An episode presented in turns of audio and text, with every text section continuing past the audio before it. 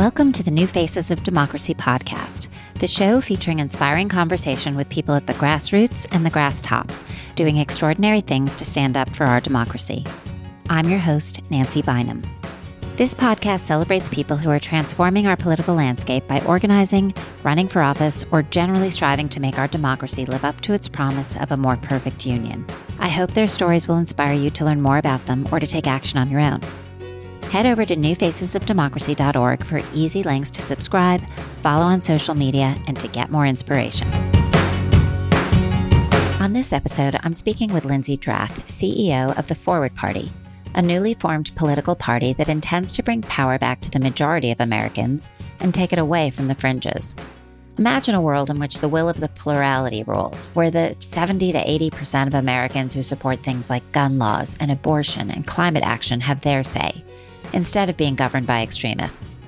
With the support of political luminaries from both major parties like Andrew Yang, Evan McMullin, David Jolly, and Christine Todd Whitman, the Forward Party is premised on a bottom-up approach, where communities dictate policy, not the parties. How? Through the transformative power of electoral reforms like ranked choice voting, open primaries, and independent redistricting committees that motivate candidates to appeal to the majority of voters.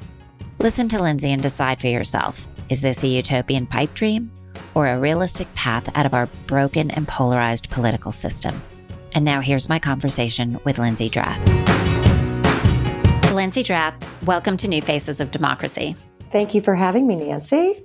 So, Lindsey, I'd love to start with talking about the Forward Party's motto. Not left, not right, forward. I love that motto, but I'd love to hear what you think that says. Well, it's funny that you start with that, Nancy. One of the things that I challenge folks, myself included, to do is to move beyond the single axis binary definition of the political spectrum, with the notion that on one side of the political spectrum, you have beyond progressive kind of socialist politics. And on the far right, you have conservatism that is now we're seeing leading to, you know, authoritarianism. And right now that is the shorthand by which we describe ourselves in our political system as Americans. You are left, right, or center. And I would like for folks to think about more of a triangulated version of how we can approach a new party in the United States. What does it look like to introduce a y-axis and have kind of a scatter map, right? Where you think, okay, well, actually, I feel this way on issues of gun violence prevention. I feel this way as relates to our national defense. I feel this way in relation to women's reproductive rights. And that doesn't necessarily always fall on a singular axis. So that being said, we have been in the process of conducting a, a messaging group, a working group led by one of our wonderful senior advisors who used to run global B two B marketing for Google. And she's conducted hours and hours of interviews with folks who are already involved in the Forward Party, and then folks who are, you know, a little bit forward curious and folks who are kind of forward skeptics. And one of the things that universally rang true was how much everybody loved, not left, not right, but forward. So we didn't throw the baby out with the bathwater on that one. But it does resonate with folks and people, as you mentioned, it did with you. But what I would like for us to be able to explore and for us to learn is what is new vernacular look like whereby you can e- explain your role as an independently minded American as relates to American politics that doesn't invoke some of the shorthand that we typically go to, like centrist or moderate, because centrism, again, that means that you're participating in the process and acknowledging that this is all kind of a, a single axis binary. Moderate actually has a really negative connotation when you talk to folks about it, because there's an idea that you're squishy, that you don't have strong convictions on any issue. I think if people use the shorthand of moderate, I like thinking about moderation and tone, how we talk to each other, how we communicate with each other, that it can have a moderating impact. But how we describe ourselves as a new political party is we're pioneering. So that said, I mean, I think most of us agree that we would love to see an alternative to the left and the right. How is the Forward Party trying to solve this problem? Well, unfortunately for our nation, fortunately for us as a movement, not just those of us at Forward, but kind of the entire new healthy democracy space right now, we are looking to build the constructs of a new competitive political party. It is not the why. The why is to create a system by which we have a functional representative government where our elected officials are held accountable. That's the why. The how is building a party. There are other partners in our space whose how is the introduction of structural democracy reforms like ranked choice voting or nonpartisan primaries. There are a number of bridge building coalition efforts, you know, in kind of the new and healthy democracy space. So there is an incredible tradition of really fantastic work in the voting rights space, which is critically important. But we would say it's not just a matter of people turning up to vote. It's a matter of making sure that your vote counts. And how do we have more voices, more competition, more choice? And that's what the Forward Party is working on. And what was the genesis of the Forward Party? How did it all start? So the genesis of the Forward Party actually is the result of three legacy organizations, one where the name was transferred. So Andrew Yang obviously ran as a change maker for president of the United States in twenty twenty. And he ran on a platform of universal basic income. His ability to take a notion that was not familiar to the American public and make it something that was so much more resonant was pretty remarkable. I think the track is, and we can look this up, Nancy, but I think it had like a sixty-five percent rate of growth in saliency and understanding. So Andrew had a record of a change maker previously, doing stuff outside of the traditional norms of party politics, even though he ran as a Democrat as part of that primary. And Andrew became really, really excited by the notion of some of the structural democracy reforms out there, like Final Five voting. So the combination of a nonpartisan primary with a ranked choice voting general election. So to that end, Andrew launched an initiative called the Forward Party. He wrote a book called Forward and was working towards, again, the how, not the why, but the how that he was working towards was the creation of a new political party in the United States. There was another organization. Also, their how was similar. It was a group called the Save America Movement. It was a group that came together following President Trump's election, and they did achieve ballot access in New York and in Connecticut. So their focus was, again, creation of a new political party to disrupt the two-party status quo. A third legacy organization had gone through a couple of iterations. It was called Stand Up Republic, and it was led by a guy named Evan McMullin, who ended up running as a third-party candidate, or an independent candidate, rather, last year in, in Utah, and gave Mike Lee a pretty killer run for his money. And he was joined there by Governor Christine Todd Whitman from New Jersey and Miles Taylor, who was the chief of staff at the Department of Homeland Security under the Trump administration and was the whistleblower there who wrote an anonymous letter to the New York Times. So that group was, their how was not the creation of a third party. Their how was really educating people about the harms of this extremist community of elected officials that we were dealing with. So those three organizations did the impossible, which they came together and said, we're all here for the same why, and we're all looking to affect change in this country. Let's eliminate redundancies and find places where we can align and merge our efforts.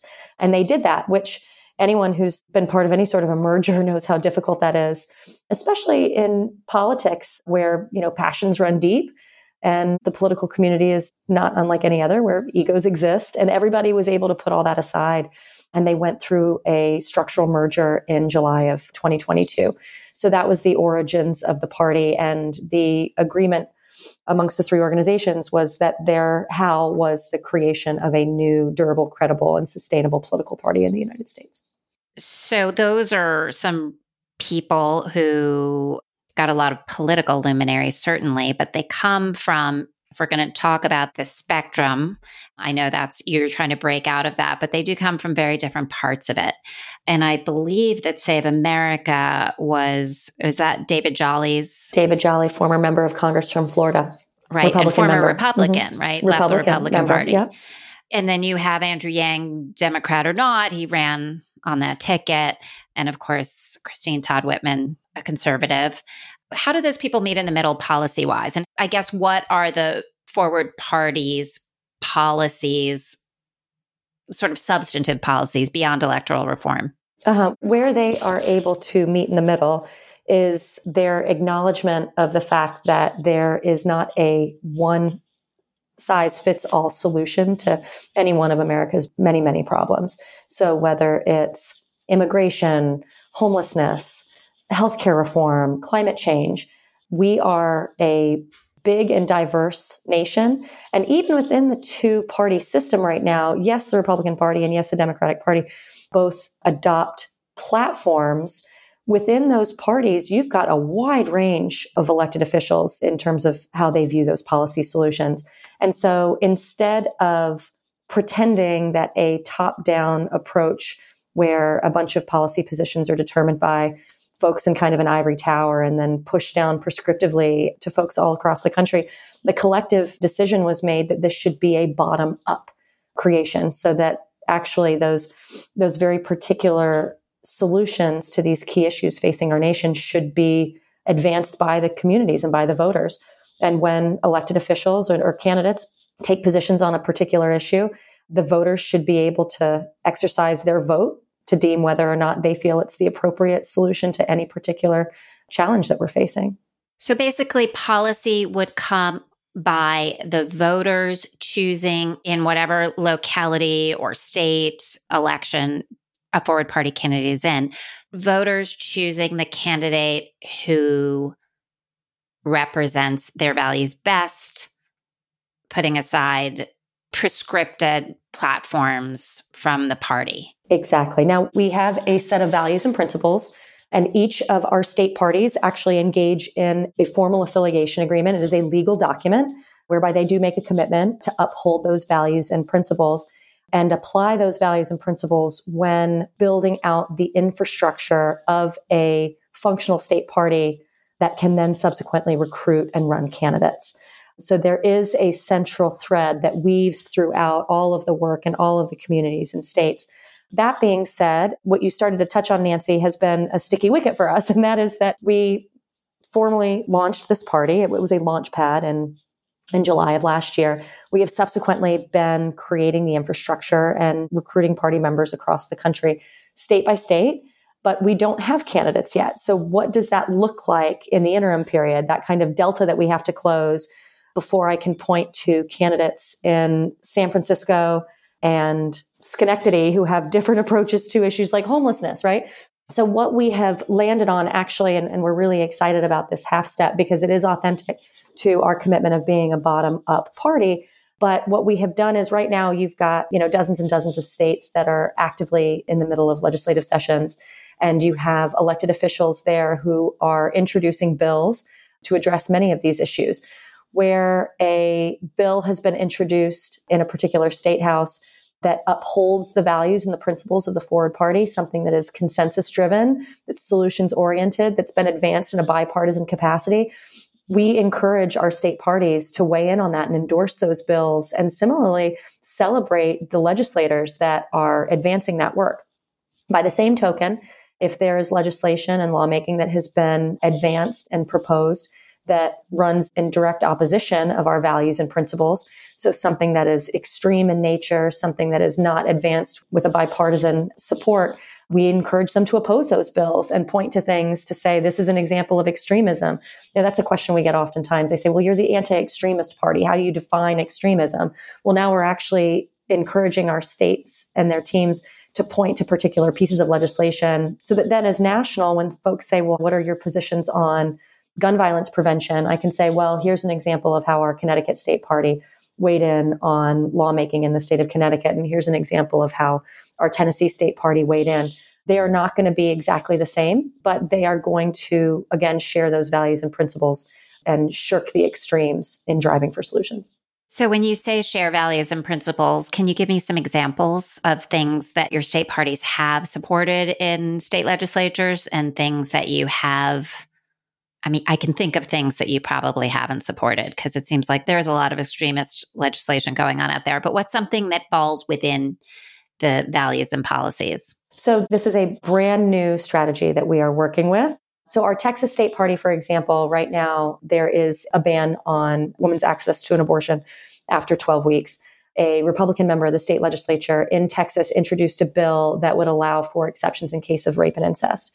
So that would be an indication of where the Texas State Party would say, and unfortunately, it's, you know, I think many would share that that's not enough, but that it is an incremental step in a state that has a history of restricting access for women in, in, in terms of their, their own reproductive health.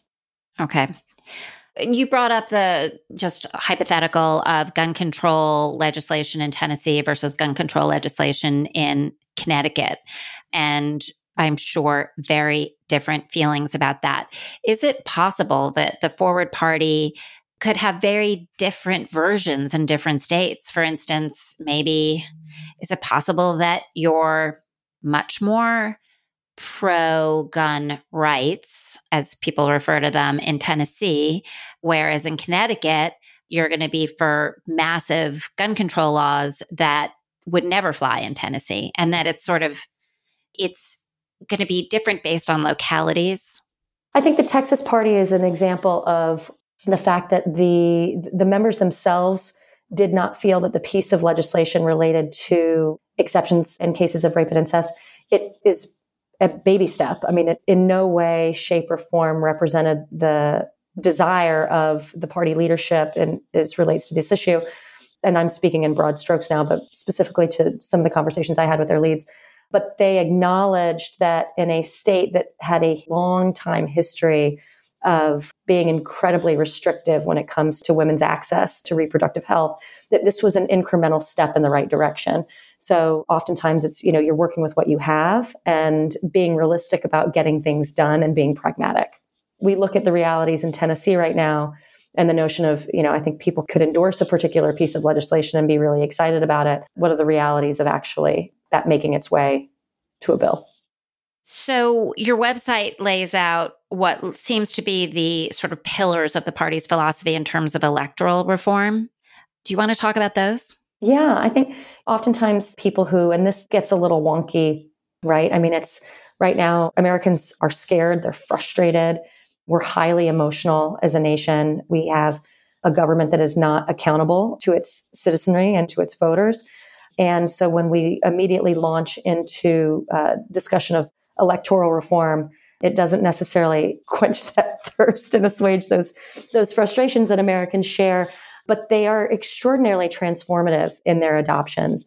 So the excitement here is that to create structural reforms whereby you can actually run multiple candidates on a ticket without facing that kind of spoiler effect that folks always talk about is really exciting for a new political party in this country. You know, people are quick to point to Ross Perot for having handed the, you know, the presidential election to Bill Clinton, or to Ralph Nader for having pulled votes away from Al Gore.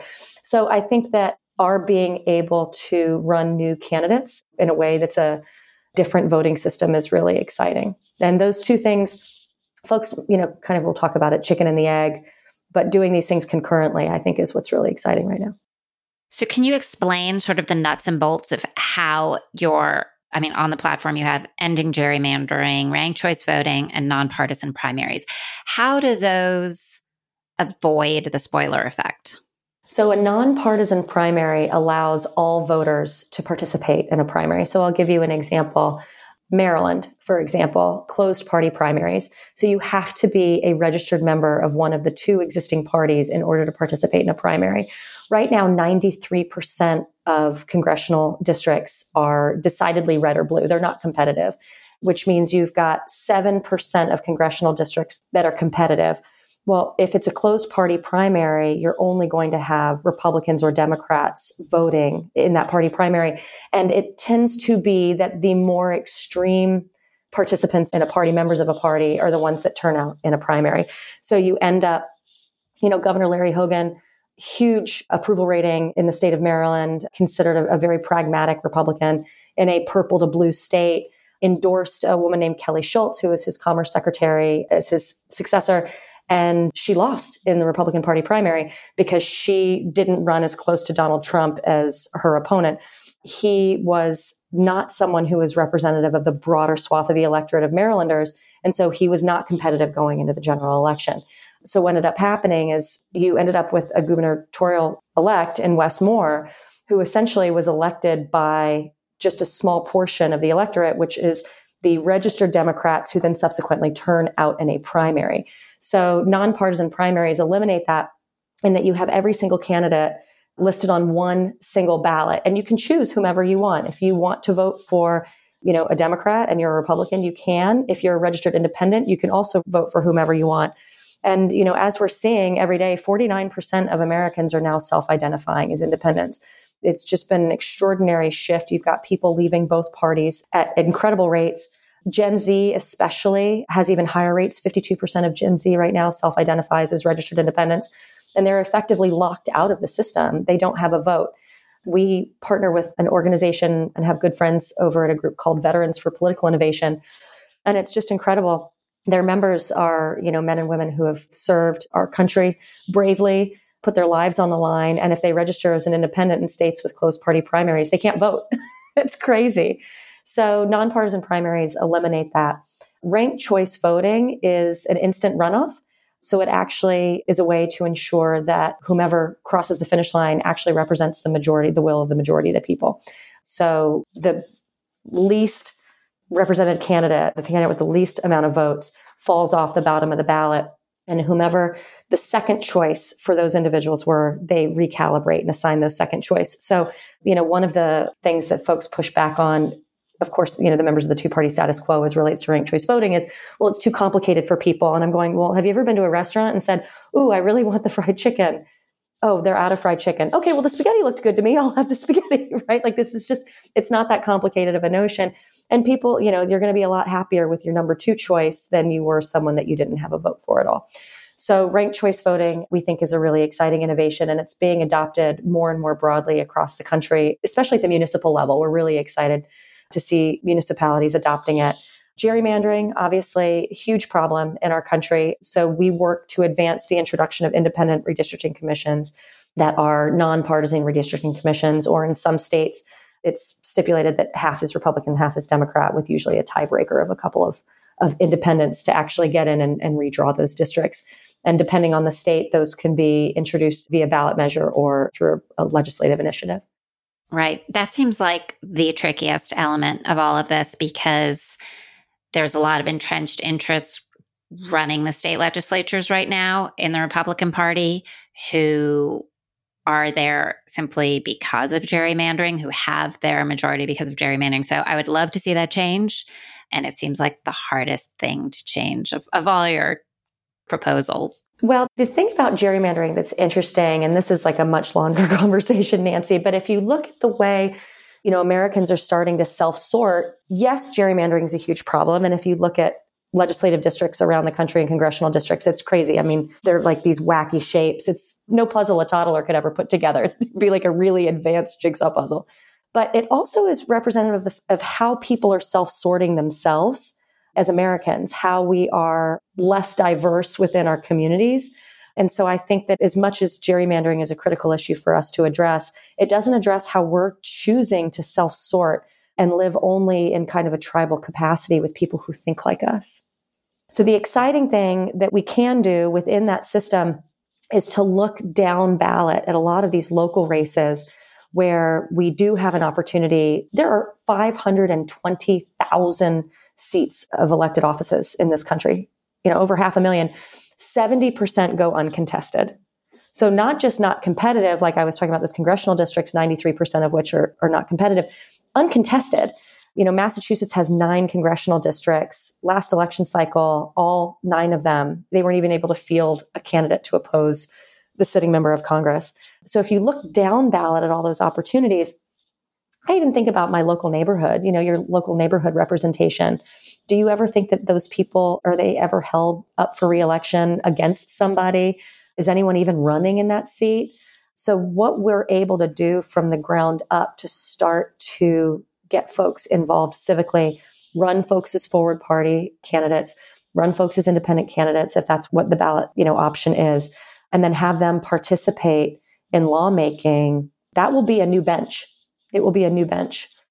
And when do you see that happening in terms of your growth? Next year. twenty twenty-four twenty twenty-four We're going to be running hundreds and hundreds of candidates up and down the ballot across the country. Are you in every state? We are in forty-seven states right now. So the way the Forward Party is organized right now is we have about forty thousand people who have come to us and said, I want to be a Forwardist. I want to be involved with you.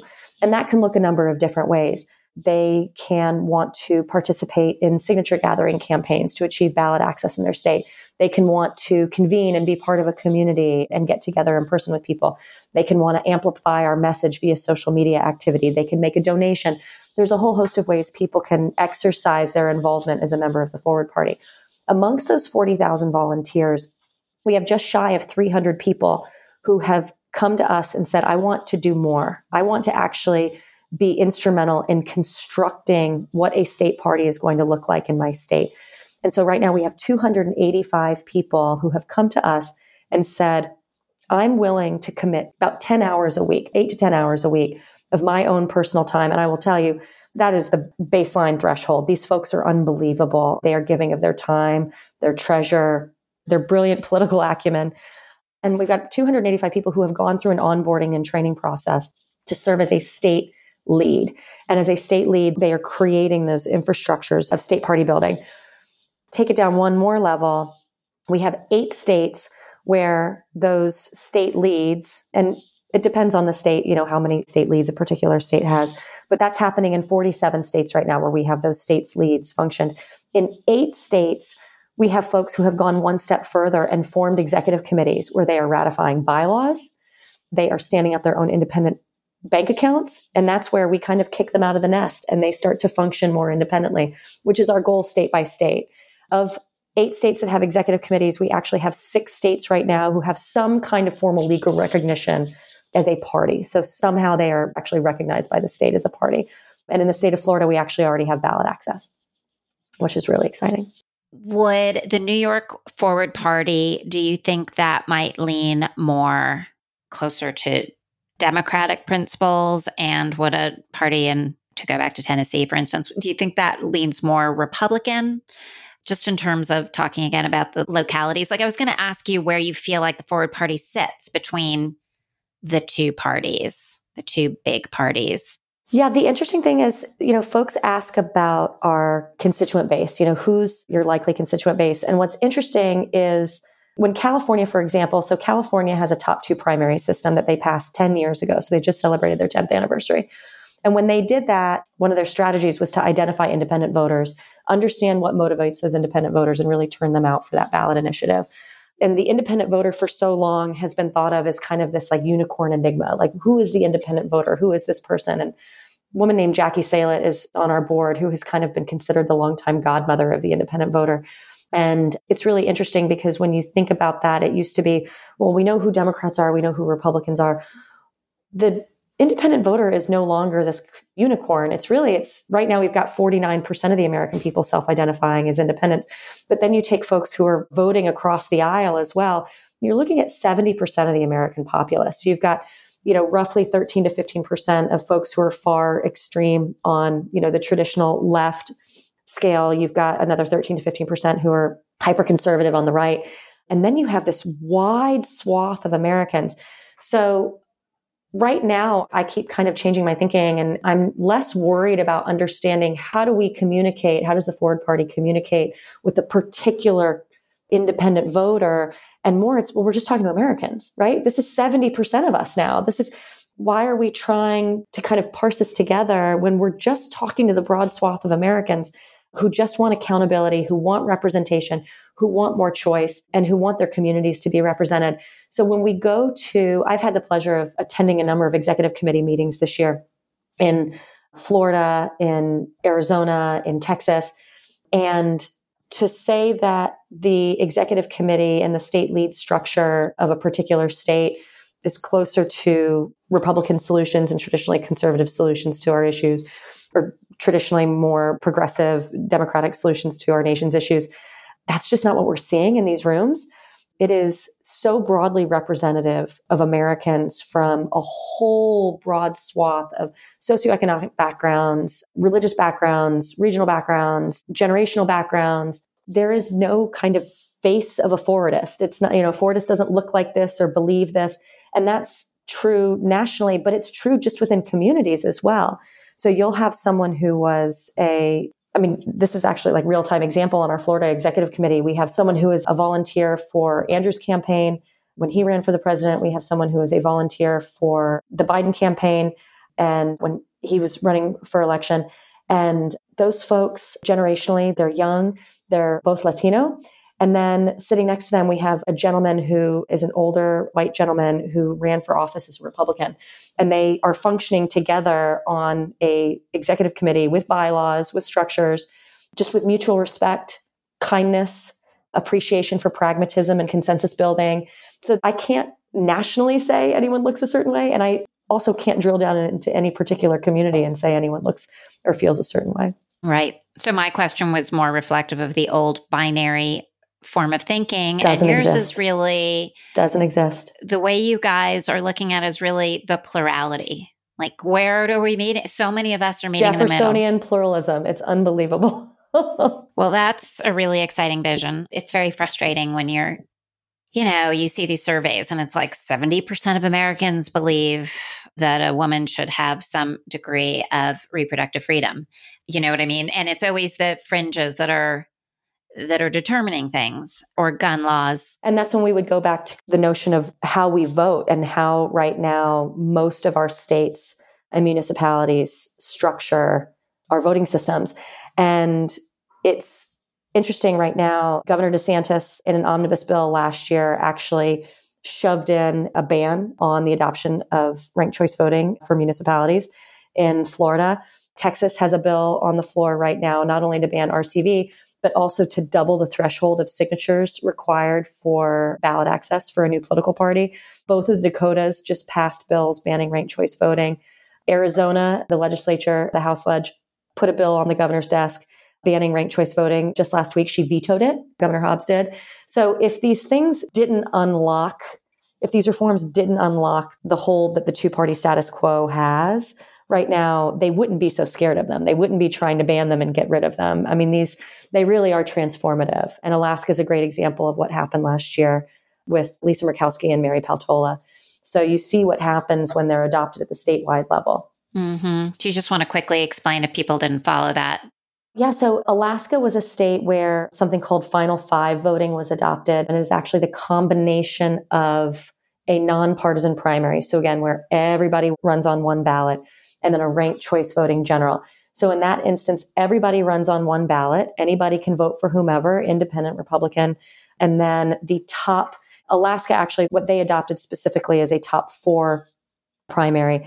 Nevada is in the process of pursuing a top five primary, but four people in Alaska, the top four finishers for every seat, advance to a ranked choice voting ballot. And so Sarah Palin ran alongside I think it was forty candidates to replace the at-large House seat in Alaska.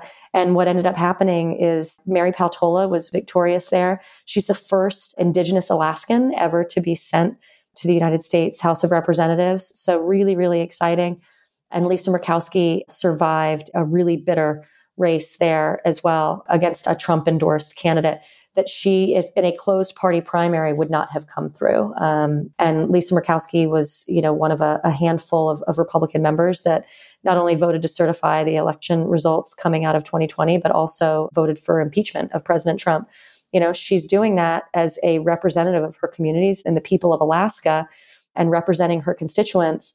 If she is kind of hindered by a closed party primary whereby she has to appeal to the farthest extremes within her party, she's not going to be free to do that. And then that gets back to our entire premise, which is every community is different and should be represented by someone who has their best interests at heart, not the interests of whatever the notion of the party platform extremes are. Okay. Well, like I said, I think this is very exciting. I really do hope that this takes off in a meaningful way and that at the very least these reforms get enacted, because it will be transformational. There, there's no question. There's so many organizations doing really, really great work around this, Nancy. And what's fun is in twenty twenty-one, they weren't able to convene in person. And so the Republican Party of Virginia used ranked choice voting and chose Glenn Youngkin as their candidate to run as the Republican candidate for governor in Virginia. So what's exciting is the Republican Party of Virginia loves ranked choice voting, and they're now adopting it in perpetuity. So other places where in Alaska, for example, folks were saying, oh, well, Sarah Palin lost because of ranked choice voting. Well, well Republicans like it other places. So these aren't partisan reforms. They're totally nonpartisan in, in their application and adoption. Right. So is there anything we didn't cover that you'd like to let our listeners know? Or how they can get involved? Yeah, well, go to forward party dot com. You can hover on, uh, we have a map of all fifty states. You can hover on the state and click in there, put your information in there, and you will get a phone call from one of our state's leads. They're pretty incredible. So there are all sorts of ways that you can get involved. It breaks it down on the website. And we are hosting June twenty-second through the twenty-fifth, our first ever States Lead Summit in Aurora, Colorado. We've got four hundred forwardists gathering from across the country. And it's going to be an opportunity for our state leads both to engage in some training and best practices as relates to messaging, field organizing, fundraising, and also an opportunity for the state's leads actually to start to vote on the roadmap of what it really looks like for the Forward Party to continue to scale its its foundation and its work.